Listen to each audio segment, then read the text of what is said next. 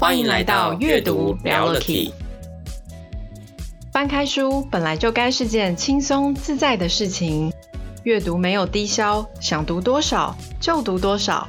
把书合上后，记得住的便是对你最重要的 Key。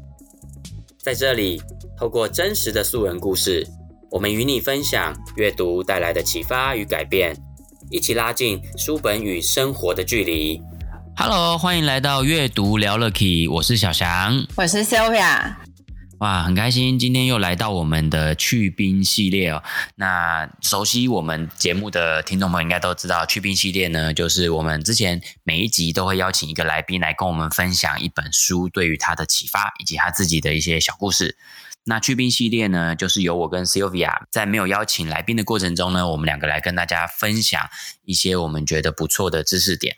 那我们目前呢，跟大家分享这本书呢，就是《影响力》这本书。好，那在我们开始进入到今天要谈影响力里面其中一个重要的主题之前，诶，有个问题，我突然很想问一下 Sylvia。我们现在录到了，不要紧张，不要紧张。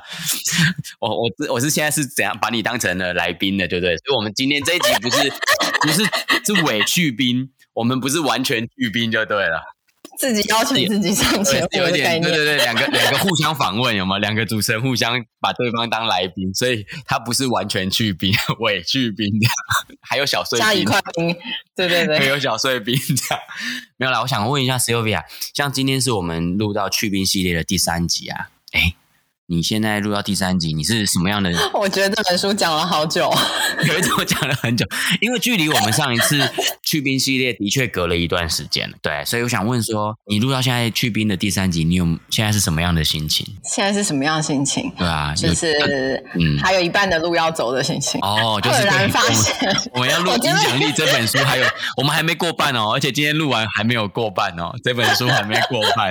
其实会会这么讲，是因为的确离我们。上上一集录去冰隔了一段时间嘛，好像真的有一两个月了。那我自己今天要开录之前，我就有一种感觉，就是，诶，为什么我会去回想说，其实录去冰系列对我自己是什么样的意义？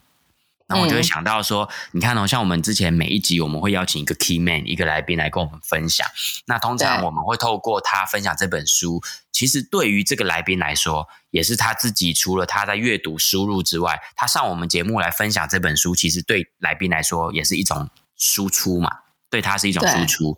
然后其实我们两个身为主持人，我们跟听众朋友一样，我们在过程中其实也因为 key man 的分享得到很多的启发，所以我自己也会想说。哎，那我们两个是不是也要来做输出的动作？所以我就会觉得，哎，其实录去冰对我来说有一个很大的意义，就是，哎，我也可以以一个真的是主要分享者的角色，来把我对于呃我看了这个东西的内容，来好好的内化、整理一下、组织，然后看我想要怎么样的把它传递给听众朋友们。所以我觉得它对我的意义就是一个输出的过程。嗯、所以。录到第三集，虽然说还有一半以上的路要走，其实我对于对，但是其实我觉得对于每一次要准备，虽然准备的时间不见得很长，可是我会觉得还蛮兴奋，而且会很开心，然后会很有、嗯、会蛮有成就感。你像现在这样听我讲完，你有没有更更比较不一样的心情呢？哎，更不一样的心情，对啊，有吗？会会有对于录去冰系列的部分，还是一样，觉得还有、哦、还有一大段路要走。那是刚刚刚刚的，就是第一个反应。但确实，我觉得它是一个一个，就是对我们俩来讲，一个输出的，强迫我们继续输出，嗯、然后用输出这种方式去学习跟分享的一个很好的机会。然后，其实，在用这种方法读书，其实是真的会把它看得很细，因为你需要去聊它嘛。对，然后我们的输出就是这节目上面的输出比较像是用聊的，不像不像是说书啊那种这么这么有结构。其实我觉得这种方式可能也是一种很接地气的方法，因为你可以聊一些生活中的经验，然后聊一些看法，可能讨论着讨讨论着就会有一些你在书里面。就是跟人讨论，你会得到一些书里面以外的，对，书中可能没有讲到的，然后就可以有更立体的经验或者是一些感受。像我们如果是自己看完，好，就算你自己，例如说我自己看完，有一种输出的方式是我 maybe 我可以把它写成重点整理，好，或者是我在 FB 上面我 po 一篇文，把我感受到的把它写下来。可是那个好像还是就是是我自己一个人的东西。可是就像你这样，就是从一个角度出发而已，我们用聊的，然后就是会互相激荡出不一样的想法、火花跟灵感，所以。就会有不一样的东西，就是你会读出书跟书有相关，举一反三，但是它又是在书以外的东西，就是会让、嗯、会更有层次、更丰富。嗯，就这个读书的旅程，它不是只有它不是只有你自己而已。就是你当然自己在读的时候，我觉得有呃自己建立正在建立自己的知识系统或者是思考逻辑系统，但这是一个。但我觉得要完整整个学习的方式，就是输出，还有跟别人讨论。然后再找一点新东西进来，嗯、我觉得这样是一个完整的学习，那也比较有趣啊。的确是这样，自己看很枯燥啊。这这本书其实不是很不是很活泼的那种，虽然里面有些例子还蛮搞笑，但就你自己读完，你就会觉得哦，读完这样。可是你需要跟人聊，需要做节目，你就会特别的很用力的去想，我生活中到底有没有这样子的例子，这样。那我们就要来进入我们今天，我们刚刚讲到，我们这是去冰系列嘛。那其实，在前今天是去冰系列第三集，我们前两集开始就跟大家分享的是一本非常厉害的一本书哦，它就叫做《影响力》这本书。那我们再跟大家稍微简介一下这本书。那这本书的作者呢，他是这个罗伯特·西奥迪尼博士。那本身呢，他是在这个说服的领域以及谈判领域的国际权威，所以他也被誉为是全球的这个。影响力之影响力教父，那他过去呢，也曾经利用这本书里面讲到的这些影响力的技巧呢，帮助过这个奥巴马在大选当中赢得人心。那这本书《影响力》其实它是在一九八四年的时候就出版了，所以它至今这样算起来也快要四十年，出版快四十年。它在全球的销量呢，已经超过了五百万册，而且呢，至今呢被翻译成了四十多种的文字。那它也是这个。亚马逊推荐的人生必读一百本书里面的其中一本。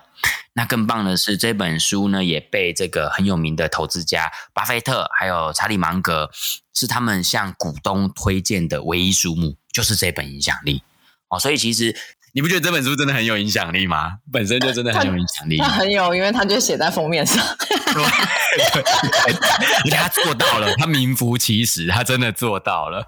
那会这么这本书会这么重要，是因为它里面谈的这些内容，其实真的都跟我们的生活非常的息息相关。因为在日常的活动中，我们常常没有办法，然后没有时间或是精力去仔细的去判别每一个现象或每一件事情它是否合理，所以很多时候我们没有办法靠自己深度的思考还有逻辑分析，而我们在做决策的时候，常常用的是一种惯性。那也就是呃，这书里面想要告诉我们的，就是常呃，一旦别人对我们做了哪些事，或是呃，创造了哪一些 trigger，就像按下了我们的开关一样，我们就会去乖乖的去做别人想要我们去做的事情。嗯、就是我们很容易，我们其实很容易被操纵的。而且，其实你刚刚讲到一个重点呢，其实。像现在是网络时代啊，其实我们每一个人每天要接受的资讯量真的太大，有时候我们是真的没有那个时间精力去一一的去。例如说，就算我觉得这个东西可能我有内心可能第一时间的确有疑问，可是我可能也不见得有那些时间去深究这个疑问，去澄清它，去找出它到底怎么一回事，因为资讯量太大了。对啊，对啊，对啊。那我觉得很棒的就是西奥迪尼博士，他呃，罗伯特西奥迪尼博士，他就有整理出这一些我们很容易被 trigger 的这些开关。那在二零呃二零二一年以前呢，这本书主要呃是作者是把它整理成六大六大原理，六个开关。那一直到二零二一年的时候呢，他整个又做了一个改版嘛，整本书又做了一个改版，他又新增了第七项。所以这这本书里面讲的。总共现在最新版的呢，讲到影响力的这个七大原则、七大原理是哪七大原理呢？就是互惠、承诺一致、社会认同、好感、权威跟稀缺，还有刚刚说的新增的这个联盟跟自己人。那第一个互惠，互惠的意思呢，就是当我们接受到他人的帮助，我们会很自然的想要回报给他人，就是。互相吼凶啦，就是互就是互相的意思嘛，对，就是台语的吼凶，吼凶吼凶叫狗一样，真的耶，真的耶，哎，台语很厉害，这两个字就可以搞定，对，就把这一张搞定，对，对啊，对，就是吼凶啦，中文叫做彼此彼此。好，那第二种呢，讲到这个承诺与一致性呢，就是我们人哈有一个天性，就是我们一旦做出承诺，我们就会很愿意去答应，为了实现这个承诺而被提出来的要求。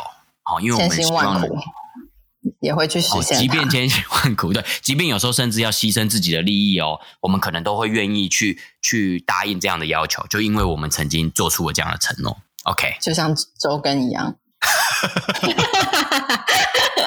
然后第三种是社会认同，啊、就是当决定要相信什么或该做什么的时候，呃，我们大部分的时间会参考其他人的相信或其他人的决定，就是从众的一种概念。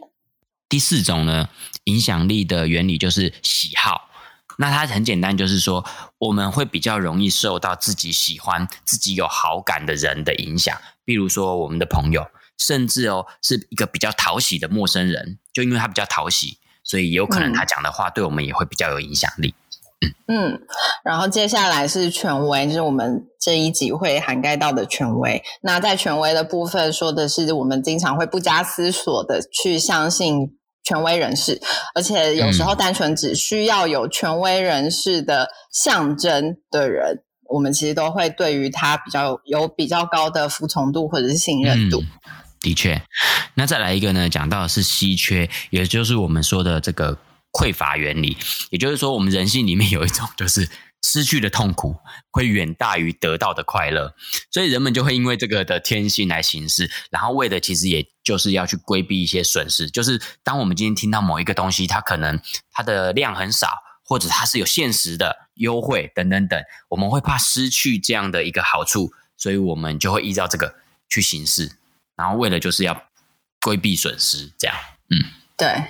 然后最后一个新增定的就是联盟自己人，他其实呃意思就是说，我们会很自然的把呃我们就是区分出我们跟别人或者他人，也就就是非我族人的意思。这个原理就是，如果是跟我们有关系的，被我们纳入我们的，通常对我们也会比较有影响力，这样子。OK，好，那我觉得在书中里面很棒的是，在二零二一最新版的这个改编里面呢，它它根据呢刚刚讲的这个七大影响力的原理，它能够达到的目的呢，它又把它分了三大类。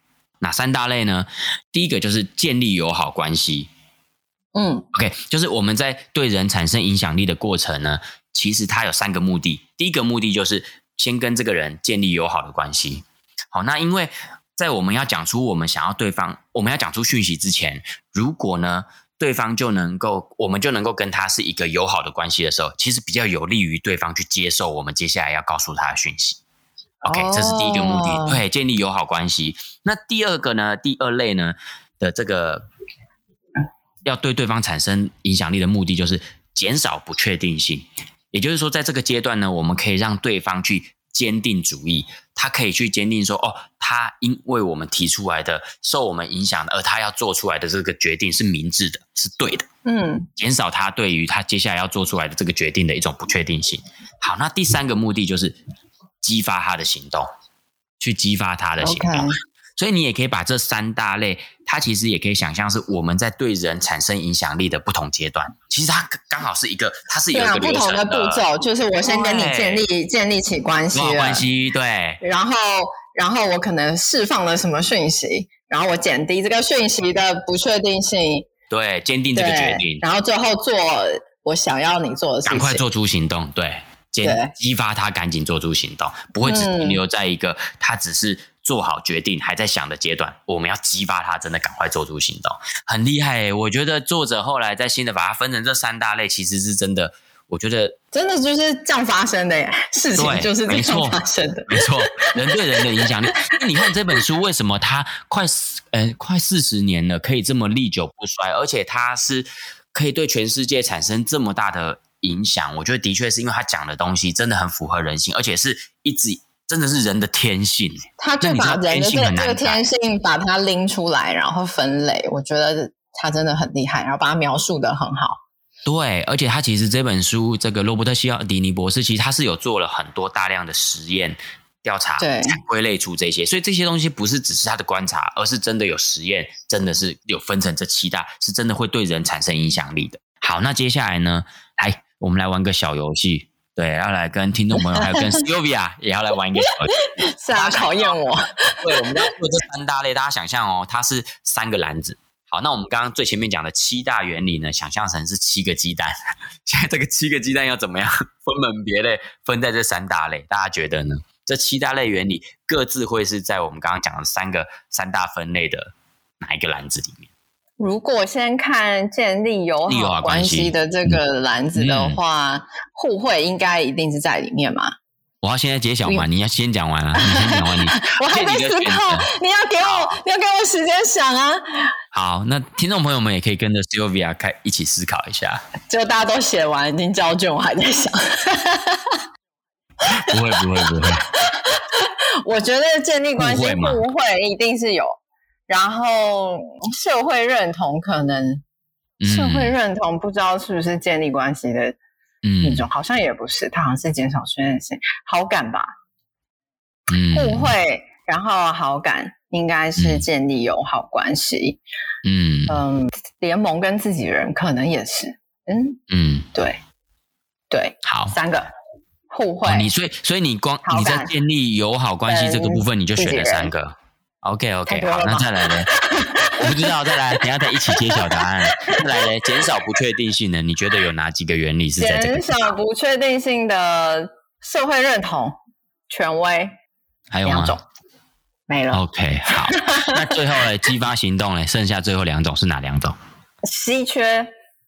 嗯，我刚还有什么没讲到？对啊，还有哪一个 没讲到？稀缺跟承诺一致。稀缺跟承诺一致。对，这两个感觉都跟行动有关。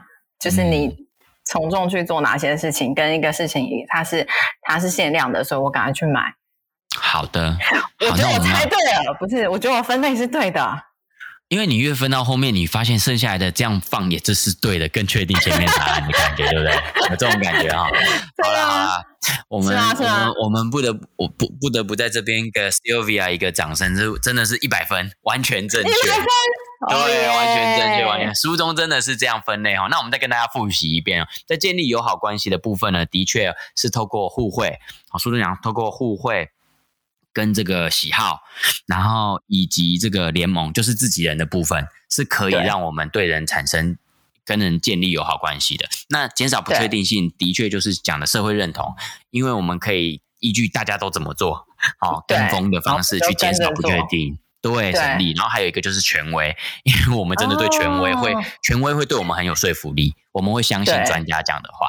那再激发行动，的确就是，呃，一个就是承诺一致，因为你既然都做出承诺了嘛，你就必须要去完成它，做这个行动。对对，然后再来就稀缺啊，因为快没啦，你再不赶快行动就没了，你就我就有损失了，就得要赶快做出行动。其实真的很直观呢，你不觉得这样记过一遍就记起来了吗？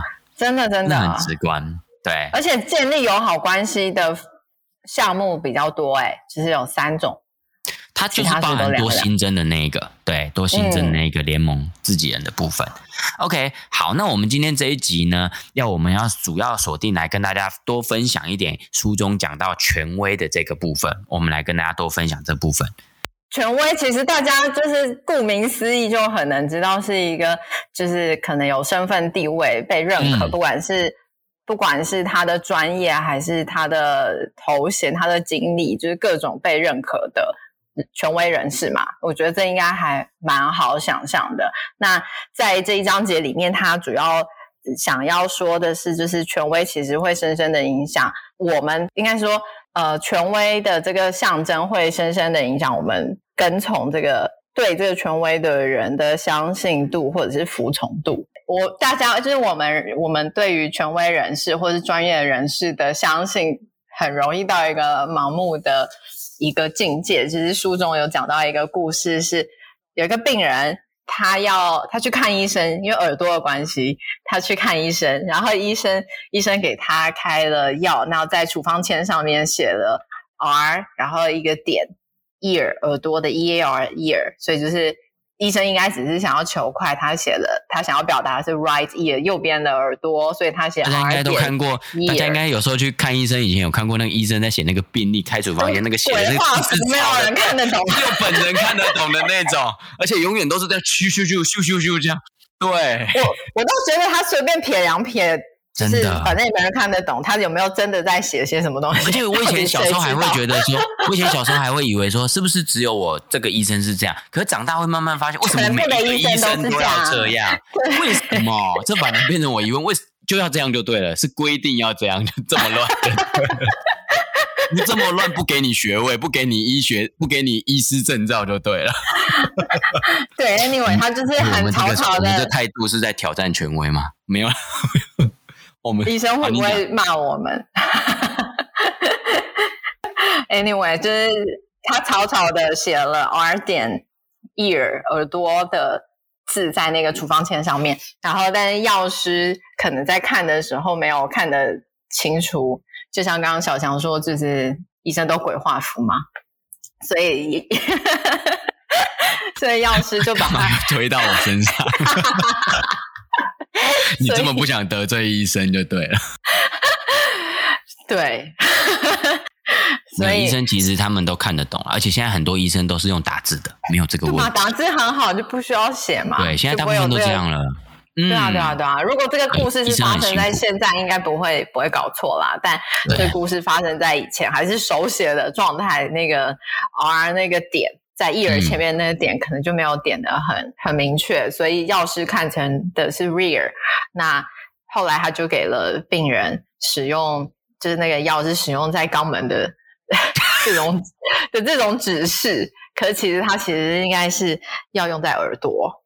OK，所以这个故事的意思是说，明明这个药剂师开的药，他很清楚知道这个药是耳朵用药，但是因为他看成了。Rear R E A R，那大家知道，听众朋友知道 rear 这个字，它就是有背后的含义，所以他就跟病人讲说，这个药，请你点在后面哦，点在后面，点在菊花上，然后他就显示出，他用这个故事显示出说，其实有时候药师对于医生的盲目。对对，医生因为是权威，医生对他们来说就是一个权威，他开出来的绝对是对的，所以他不会去质疑说，明明是耳朵用药，耳朵用药为什么会用在 rear？可是我觉得这可以理解，因为有些有些药它就是通用啊。有时候我们去看那个医生看皮肤科，他会拿就是点眼睛的药。药膏来让你擦痘痘，所以我觉得啦，那个药师可能会觉得它只是同一种的药，它有不一样的用途吧？有可能也有这个干嘛啊？什么好笑啊？我真的觉得很好笑，但是蛮但是蛮扯的啊！就是耳朵用药，然后请病人用在菊花上这种。其实我其实听到这个故事，我们大家刚用这个算是有一点。好笑的这个例子哈，书中提到这个，让大家之先对于这个对于权威，我们对于权威的相信度，先有一个对，可以盲目到这种境界。我我可以，我很想要接着问，是因为我很好奇的是，后来这个病人耳朵有好起来吗？我也想，说不定心理作用哦，他觉得哎，我的耳朵真的有比较好哎，因为他很相信，真的有安慰剂的作用在里面。那这个权威的功用真的发挥的非常好。太好笑了。OK，好，所以从刚刚这个这个 right ear 变成 rear，然后的这个一个一个小故事哈，其实就要让大家知道说，权威就是我们在生活当中，其实我们受到权威感、权威这件事的影响，其实远远超过我们的想象。那其实书中他有提到哦，这个权威呢，其实它大概可以分成三个东西，会让我们很容易感觉到有权威感。一个就是头衔。然后再来就是服装以及跟地位象征有关的东西。那它里面提到头衔，就例如说，我们常常会透过，例如说这个人他出现的时候，他会说我是某某专家哦，然后或者是某某博士。嗯、就因为这样的一个头衔出来的时候，我们的确对他接下来说的话，好像就会觉得哦哦哦很有说服力，甚至你会好像更愿意认真的去听他在讲什么。可是今天一旦他没有先讲出他是什么专家，我们可能他讲出来的话，我们就会半信半疑，或者就是哦这样听过去这样子。对，就很多场合你就要先把名片丢出来吓人。真的，甚至不是名片，有的就是有的对，有的就是直接这边就是去名牌上面写的总经理，对，去某个高级餐厅什么的，他就直接挂出来之类的。谁去餐厅上面挂总经理啊？你可以拿到什么？哦，也不是，哎，不是啊，有不是有的餐厅，他这边会挂一个店长还是什么之类的吗？哦，你是说服务人员？我以为客人进去，然后你把你的那个 衣服上面挂一个总经理，我是某某专家，我来吃饭的就对了。这真的太好笑了吧？有需要这样吗？OK。会有招待就对了。好，然后第二个他说容易有这个权威感的，就是服装。例如说，我很简单嘛，我们就想象他今天假设穿的是一套正装西装笔挺的感觉，然后或许他讲出来，他推荐你的一些东西，你就会觉得比较有说服力。又或者他包含他也提到说，呃，像有的呃保全人员哦，例如他就是穿的真的是很就是保全人员的样子。的呃的那个样子，对你也会觉得特别，而且他里面举到一个例子，我觉得很有趣。他说有有人就是在一个小区的停车场里面，他就穿着着真的就像那个收费员穿的服装，然后呢，他就真的把每一个进入这个小区停车场的人进到门口，他就跟他收费。但是事实上，这个小区社区的停车场是 free 的，是不用收费的哦。对，他就只是自己弄的那一套衣服。收费员的衣服，然后站在那个出入口，他就可以跟每一台，因为大家就会觉得，如果大家是对这个地区不熟，他怎么知道不用收费？对，但是进来的人每个人真的就会因为这样停下来，然后就缴钱给他。其实这个也让我想到一件事，好啊，他的制服如果他只是用一个白纸，像街机一样一张白纸上面写收费员，大家就不相信他，想说你自己在搞笑。但他他可能就是做了一个背心，好像还很厉害，然后上面写的是收费员，或者是。大家去想象哦，如果你今天是这个开车到这个地方的，把你拦下来的是跟你一样，只是穿着一个一般民众衣服的，把你拦下来，然后跟你说要收停车费，你可能理都不理他嘛？对啊。这就是服装会产生的一个权威性的差。哎，其实这个真的也让我想到，我记得好像有时候，例如我们呃，例如说一些重要的连假的时候，大家不是很喜欢去观光吗？去哪里哪里玩？那你知道每次去一个观光景点重要的，例如说某某老街的时候，它附近大家就开始找停车位啊、停车场啊什么的。其实有时候你快到那个领域的时候，真的就会有人把你拦下来说：“哦，跟你就是不管你停多久，停一次就是跟你收两百块。”其实我曾经哦。我曾经真的也有一个好奇是，这个人他我缴给我缴两百块给他，到底有没有缴对人？因为我也很怕他其实根本就是一个随便来跟我收钱的。对，其实我也有想过这个问题，所以今天讲到这个，我就觉得，哎，对，以前好像我就遇过这个场景。我想到一个，我想到一个例子，例如就是之前我们不是去去加油站吗？嗯，然后不是那个加油啊，你想要去洗车，然后那个加油站的那个。服务员他不是在边吃冰棒吗？他如果那一天没有穿那个，他没有穿 中油的那个制服，我们根本就不知道他是加油站的人，因为他就是在那边吃冰棒。对，然后是不是你不是在问他说洗车什么什么吗？然后他他边把冰棒打开，然后往嘴里塞，然后然后就帮你用那个洗车的那些设定嘛。就是他如果不穿。加油站的制服，你会知道一个吃冰棒的一个弟弟，他是加油站服务人员吗？付我的钱，然后还洗我的车，我才我吓死我了。所以真的是他的服装就有起作用了，对不对？对，你才会相信他，让他做他该做的事情嘛。对对对对对。那书中还有提到第三个，就是容易产生权威感的，就是地位象征。他举的例子，例如说，呃，这个开名车。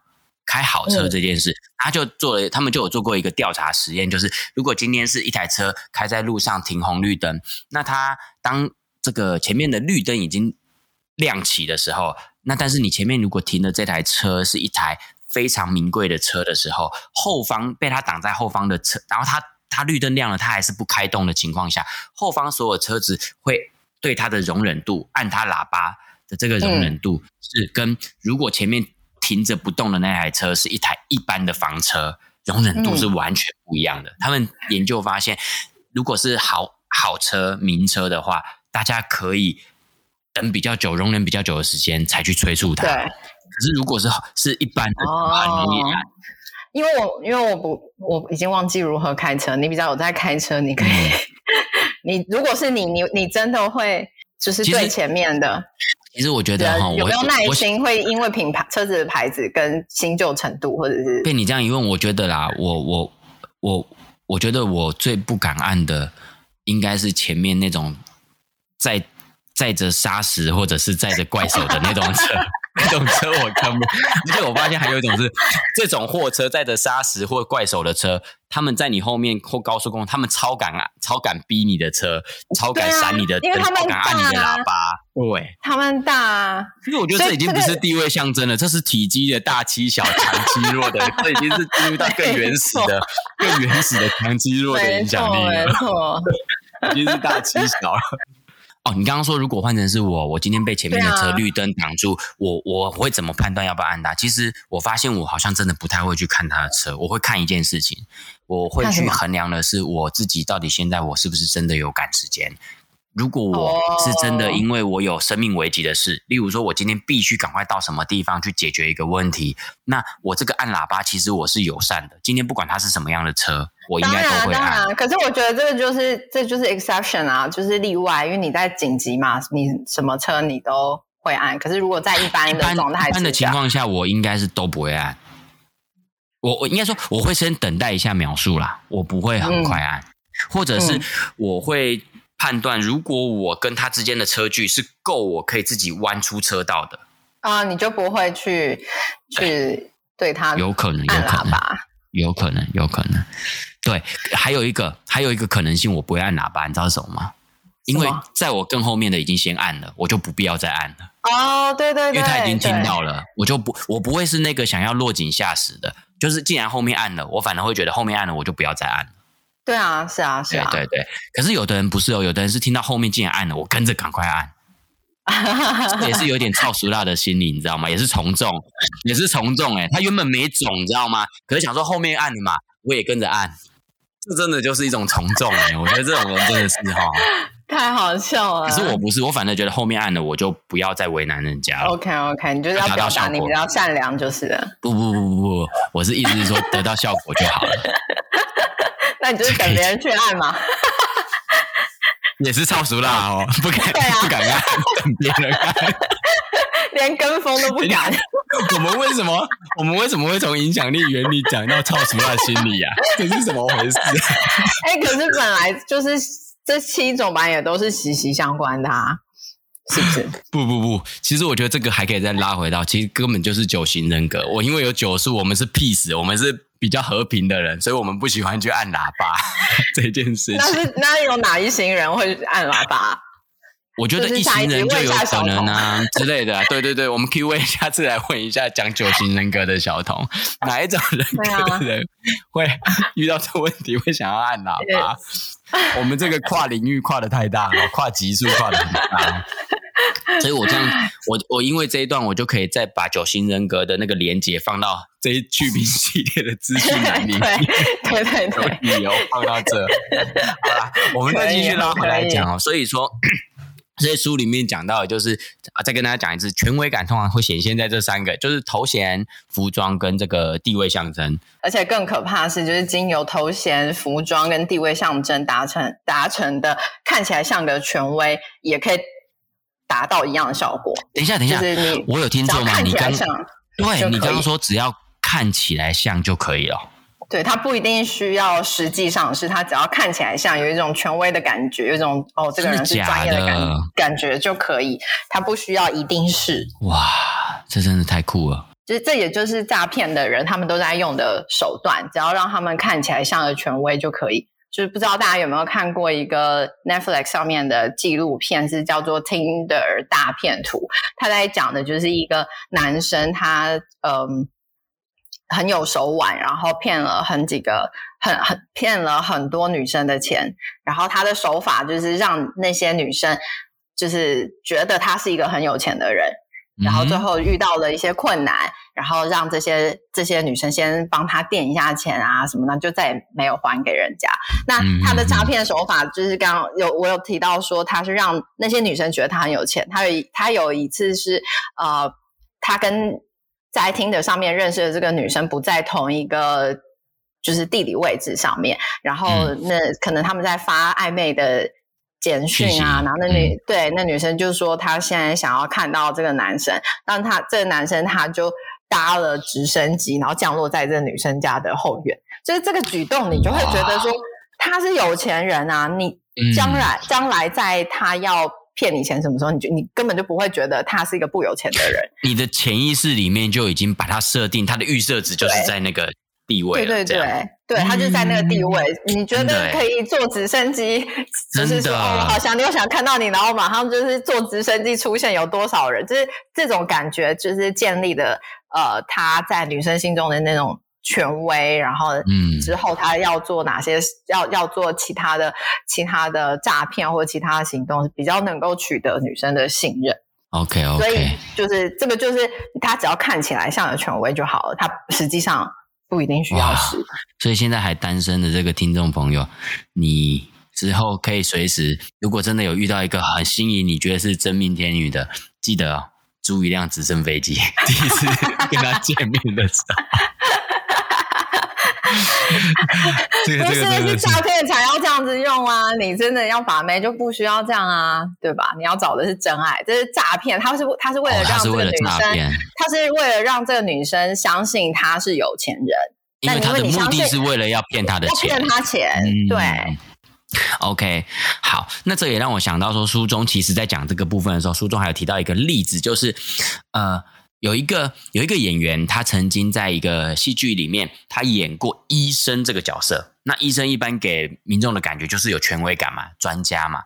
所以呢，后来呃，当有厂商是要做糖浆，做那种药品的医疗厂医疗糖浆的这个广告的时候呢，他们就找了这个演员来代言。然后没有想到，这个演员其实民众们都知道，他只是演了医生，他并不是真的医生。但是呢，他所代言、所拍的这个糖浆的广告，没想到对于这个糖浆的销量效果异常的好，超级的好，就是民众们看的这个广告都买单，都觉得这个糖浆好像真的就是被一个专业的医生、被有权威感的医生所认可背书的感觉。可是其实他明明大家都知道，他只是一个演医生的演员，他不是真的医生。所以从这个例子书中就具体提到说，你真的只要看起来像个权威，你有权威感，就有那个效果。对，好，那所以说，有的刚刚讲的是，它实际上可能不是真的权威，可是你只要创造那个权威感，就可以有这个效果。但是其实我们在社会上，或者我们在我们的生活中，也的确有很多的场合是，他真的就是权威，然后所以他只是他也在他透过他让人家知道他是权威的这件事情，可以达到某些事情的那个效果。例如说，就是你说你的意思是说，就是他实际上是一个权威，但是他现在的。对大家的呈现也是一种想要彰显他的权威，让大家更能听他的话，或者是相信他接下来说的事情。对，例如说，大家有没有还记得，呃，二零二零年爆发这个新冠肺炎的时候，然后那时候台湾呃在看。广告就多出了一个很常看到的类型的广告，就是当时卫福部，就是它里面呢都会去宣导教我们怎么样洗手啊，什么内外夹攻大力丸啊，怎么样洗手，或者怎么样正确的佩戴口罩。然后呢，你记不记得这样的影片，除了它那个片头有一个配乐嘛，噔噔噔噔，那个卫福部那个 logo 一出来之后，接着就会出现一位专业人士，医疗的专业人士。他可能就是穿着白袍。那你怎么知道他是专业人士？是因为他穿白袍？对，他穿着白袍，而且更重要的是，我都记得他们的。不管是他们的，即便是不同的医师、不同的护理师，但是他们的第一句话一定会先说：“呃，大家好，我是某某某医师。”他都会先讲自己的身份，嗯、他会先把他的头衔头衔，对，对他会先讲自己的头衔。然后我还记得很深刻，他他有分国语版本啊、客语版本啊、台语版本的。可是他第一句话就会先讲：“嗯、我是某某某医师。”啊然后给那里边跟大家讲，这里小米小米小米啊，就开始宣导他要讲那一集要讲的那个内容。所以我印象很深刻，就是其实它就是一种利用权威的象征，来让民众会更愿意、更认真、更去执行他后面要宣导的事物。对这件事情，大家在大家心目中的这个呃分量是不一样的。好，那再来呢，我们来讲另外一种，就是如果说他实际上是。是权威，是专家，但是他 看起来不像，不像。你知道这个，我跟 Sylvia 在想这个，因为你知道我们在看到书中这个部分的时候，我觉得我跟 Sylvia 就想到说，这个就很像是我们来分那个象限，不同的象限，横轴对，对不一样，就是一个一个轴呢是以它看起来像或不像，然后另外一个轴是它实际上是或不是，是或不是，对，然后所以这样可以切割成这个四个象限。然后我们刚刚讲了两个，现在进入到一个，我们就在想说，有什么例子是？它实际上是专家，可是它看起来不是，会发生什么事？听众朋友们，你能够想到什么样的例子吗？告诉你哦，我们想到的例子，大家也听听。我觉得我们的例子超贴切的。配乐请下，看透唯一真相的那个外表看似小孩，智慧却异于常人的名侦探柯南。其实柯南就是对，其实柯南就是这样的例子。他其实他真的实质上他就是一个智慧异于常人的名侦探柯南。可是他因为外表就是一个外表看似小孩嘛，看起来就不像是个专家，不像，不像是个名侦探，不像侦探，是一个小学生。所以他就会他讲出来的话，你看到、哦、就因为他看起来不像，所以他说出来的话可能就没有说服力，没有权威感。对，所以他才都要把那个。就是找一个有权威，对，有权威的人，毛利小五郎啊之类的，然后把他那是什么啊？他用那个麻醉先把他，对对对对对对，就是让他睡着，然后他再用变声器变成那个睡着的人的声音去告诉大家怎么破案这样子。其实他等于他真的就是这个例子，其实真的就是说明了权威感，因为他等于就是借用了毛利小五郎外表有的那个权威感。来让他说出来的话有说服力，而且毛利小五郎本来也就是侦探，所以他实际上是侦探，看起来也是侦探。他是他他就是，但是因为小小小的柯南是做不到这件事情的，因为大家不会听他在那边说五四三嘛。但他当他变成毛利小五郎的时候，大家讲话，他讲话，大家就会听。我觉得这个例子真的是。太贴切了，太贴切了。好，所以刚刚呢，呃，我们讲了三个象限哦，包含说我们最前面讲的那个 right ear 的的这个例子呢，其实它也是一种，它也是一种，就是医生也有这个权威，所以对，所以这个护理师才会受到这个影响，然后呢，去开这样的使用方法。对，然后包含刚刚讲卫福部的医生上节目都会穿着白袍，而且一开始就告诉你他的看起来像是。那就会产生影响力。好，那我们来到刚刚还漏讲的一个象限，就是他看起来不是，看起来没有权威感，实际上也不是专家的。这个象限，他觉得会发生什么事呢？其实什么事都不会发生，因为他就不产生影响力，他就对人不会有任何的。这个象限是不会产生任何影响力的。对，它就是不会产生任何的影响力，这样子。要帮大家总结一下嘛，就是我觉得我自己觉得，在权威这一章，就是用我们刚刚讲的象限的方式来理解，其实就应该算是理解的蛮通透了。就是我们可以想象，刚刚我们说的象限，就是实际上是这个权威跟专专家，或者是不是，看起来像是或看起来不是，那。它就会产生四个象限。那实际上，我们刚刚讲的例子里面，在会落在那个实际上是权威，看起来也像是个权威的例子，就是呃那个眼耳朵药水点在菊花的故事，跟卫福部呃宣导怎么样对抗疫情的这个例子，然后还有柯南需要变身成毛利小五郎，是都是落在这个象限里面。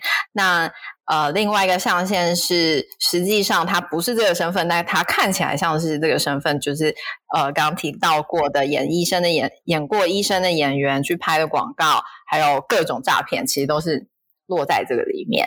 所以其实，呃，从这几个象限，你我们在总结这个象限，给出来一个重要的资讯，也就是这一本书里面要讲掉，其实最终我们最容易受到影响，会容易具有。比较大说服力的，其实还是落在它只要是看起来是的那两个象限，不管你实际上是还是不是，不是，你只要看起来是，就都会产生影响力。对，就会有影响力的产生。其实这就是这个书要讲的这个重点，你只要看起来有权威感就够，这是这是蛮可怕的一件事情。真的，其实这个是蛮超乎我们原本想象的那个感觉，没想到。没想到他只要给我们这种感觉就足够了，在我们的潜意识里面就已经有影响力了。我觉得也很能被很能被同理啊，不然怎么办呢？我们又不懂不懂医学，或者是不懂一些很多专业的知识，我们只能跟着，我们连判断它是真假都很难，我们只能跟着那个这个象征性的一些线索，感觉像是，嗯、然后你就相信了，你也没别的方法，也不是我们要。故意这么盲目，可是我们好像也没有别的方法，对呀、好，OK，所以书中呢，在这一章节的最后呢，一样，他在每一个呃每一个影响力的原则，其实他的最后面都有跟大家说，那我们该怎么样去对峙？哦，就是如果我们现在是接受的这一方，刚刚讲的都是我们怎么去创造我们的权威感，去影响别人。如果我们是那个要说服别人的那一方，那现在如果我们是那个接受资讯的那一方的话，我们要怎么去对峙？那其实书中有提到的两个察觉的这个呃问句，两个察觉的方向哈，我来跟大家分享一下。第一个呢，就是我们可以问自己第一个问题：当我们遇到类似的场景，我们觉得我们可能遇到会被权威来影响这个场景的时候，先问自己第一个问题就是：一眼前的这个权威，他是不是一个真正的专家？就是你先去判断他是不是真的权威，实际上是或不是。嗯、OK，嗯，好。那再来呢？第二个问题，我们要再继续问的是：如果我们判断他是真的权威、真的专家，那我们第二个问句就是：那我们要对这个权威相信到什么程度？那书中是提为什么要问这个？是因为即便他真的是，但是他会不会背后有因为他自己个人的利益，而他会去选择性的讲出什么样的话？所以我们就要问自己是：那我对于这个权威，我要相信到什么程度？那书中就提到这两个问题。可以让我们去对峙、嗯、去自自觉，然后再透过这两个问题，也再是重新拿回我们对于一件事物的选择权。我们做，我们要做出什么样的选择？我觉得其实，其实你要有时候要去分辨真假，也是真的蛮难的。就为什么诈骗的人会成功，也是就是也也是一样的。就是某些人在某些场合可能。某些时间点，它就是会落到那个圈套里面，所以我觉得，呃，刚刚说的如何察觉，我觉得是是很重要的。然后我也觉得，其实每一章，我们在我们今天说这是第三集，嗯、其实每一章各种惯性，最后作者都会提到说要怎么样去对峙，但。通篇一样的方式都是你必须要去察觉，所以我觉得察觉这件事情就是要透过读这本书，认识这个七个惯性、七个说服力的武器，然后你就有办法为你自己的批判性思考提供一些线索，或者是说一种养分，然后。在未来遇到像这样的情况的时候，自己可以留一点心眼，就是你会多一点点的好奇去求证，或是去想一下说，哎，到底是不是是不是真的这样子？在你可以判断的时候，能够尽量做这种去求证啊，或是多想一下，留一点心眼。脑海中就会出现那个乡土剧的那一句有名的台词：“干嘛呢？” 就是出现这个。当你听到的时候，哎，有人在跟你讲讲什么东西，什么东西，你就说：“你这样想干嘛呢？”嗯，对，对你可以在心里这样问自己啊。当然，你不一定要直接不要去怼他说干嘛呢？对，因为做这件事情，我们批判性思考不是为了反对而反对嘛。我们只是想要就是尽量求对求证，或者是说不要盲目的掉入陷阱里面。你想要让自己活得更有有一点意识而已，不是为了要去 diss 别人，然后每一件事情都在那边干嘛呢？大家 应该也会觉得这人是怎样。对，其实我们的生活中真的会很多很多的场景，都会遇到各种，哎，可能就是他可能是要遇到谈判，要遇到说服，要遇到我们要做判断的这个过程。那因为就像刚刚前面讲的，资讯量太多了，所以我们会遇到各式，我们要怎么样的去精准的判断，或者甚至到后面，我们有时候可能变成最简单的就是，我也觉得我有可能是落入了这七项里面的某一项。对，但是但是你没办法，对，因为时间精力的问题，对，对，到后面我可能只能自己觉察说，好啦，就算我今天落入这个，可是我也能够承担判断错误的后果的时候，你可能也还是会选择就相信了这其中一种某一种的影影影响力原则里面，你可能还是顺从的它了。至少你是思考过的，不是那种盲目的不小心自己落入陷阱，帮别人数钱还不知道的那种。就你至少是。我现在看到前面有一个坑，但是我评估了一下，我还是得进这个坑，我进了，跟你傻傻的什么都不知道，嘣就掉进去了，可能是两件事情。嗯哼哼哼，它是不一样的。嗯，OK，那希望今天我们跟大家主要分享的这个呃关于权威的这个原理呢部分呢，能够带给大家一些帮助。然后呢，接下来呢，我们还会持续的呢，把其他这个还有剩下几种啊，还有剩下四种，还有剩下四种的原理呢，也来跟大家好好的来分享一下，大家可以。期待一下我们后面的去冰系列，又或者是大家迫不及待的话，也可以先去找《影响力》这本书来看。而且，既然二零二一二零二一年有最新的这个修订版，听说会非常非常的精彩。好，那我们今天的这个阅读聊了 Key 节目呢，就到这边告一段落喽。我们下一集再见，拜拜，拜拜。